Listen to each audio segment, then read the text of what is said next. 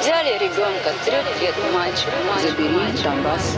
Да и Гитлер, кстати, был лично очень Это наш смелый постоянный эксперт. Постоянный эксперт. Русский фейк. Иди на... Розвінчуємо російські фейки, які прагнуть зламати наш дух.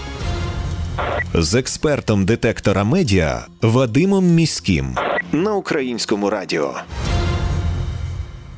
Вітаю! З вами Вадим Міський, і ви слухаєте передачу Руський фейк на українському радіо. Тут ми розбираємо найсвіжіші вкиди російських пропагандистів, препаруємо їх на шматочки, спростовуємо і тренуємо власні навички медіаграмотності і критичного споживання інформації.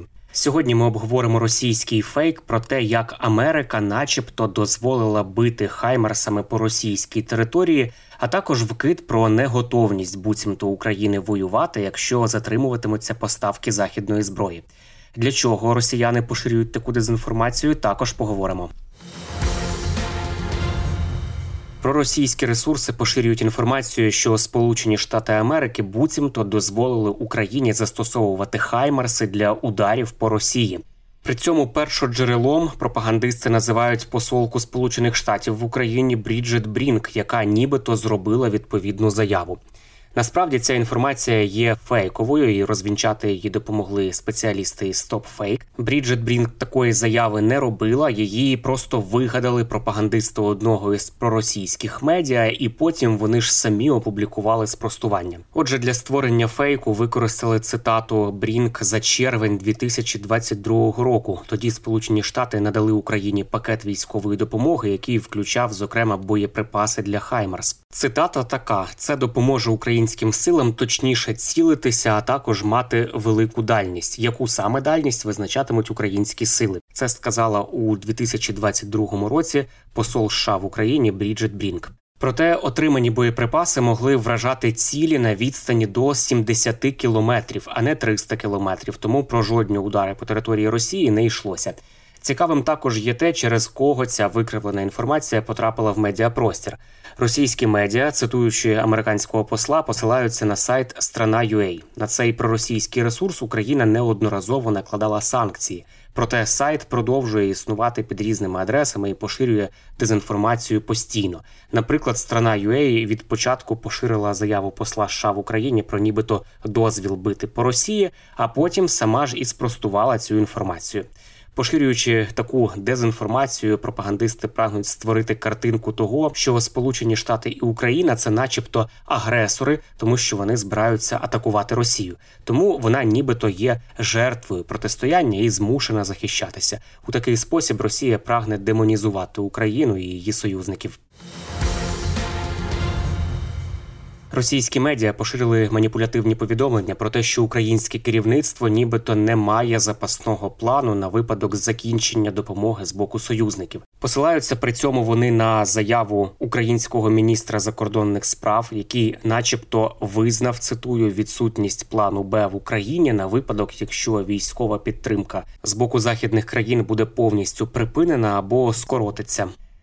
Ця дезінформація ґрунтується на висмикнутих із контексту словах Дмитра Кулеби, міністра закордонних справ України, які він сказав в ефірі американського телеканалу CNN 3 січня. І загалом ця маніпуляція вкладається у вже відомий нам пропагандистський наратив про те, що Захід, начебто, затягує війну в Україні. Отже, Дмитро Кулеба відповідав на запитання журналістки про те, як Україна протистоятиме агресії, якщо будуть затримки в наданні фінансової і військової допомоги з боку країн-союзниць. Його відповідь була така, що Збройні сили України у будь-якому разі будуть продовжувати давати відсіч російським окупантам. Пропоную послухати цей фрагмент із інтерв'ю Кулеби для каналу CNN. У нас немає плану Б. Ми впевнені у плані А. Україна завжди боротиметься наявними у неї ресурсами. Як сказав генсек НАТО, те, що було надано Україні, не благодійність, це інвестиція у захист НАТО та процвітання американського народу. Якщо Росія теоретично переможе в Україні, в інших світових лідерів буде спокуса слідувати за Росією. У такому випадку США заплатить набагато вищу ціну, щоб стримати цих лідерів. Я б хотів сказати одну річ: ті, хто у своїх зовнішньополітичних розрахунках вважає, що Путін не наважиться напасти на країну НАТО, якщо він побачить, що може досягнути успіху в Україні, роблять величезну помилку і повинні змінити свою роботу. Отже, це були слова Дмитра Кулеби, міністра закордонних справ України, і саме цю фразу глави українського МЗС пропагандисти вирвали із контексту. Він, як ми почули, не робив ніяких сенсаційних заяв щодо відсутності в Україні плану на випадок скорочення союзницької допомоги.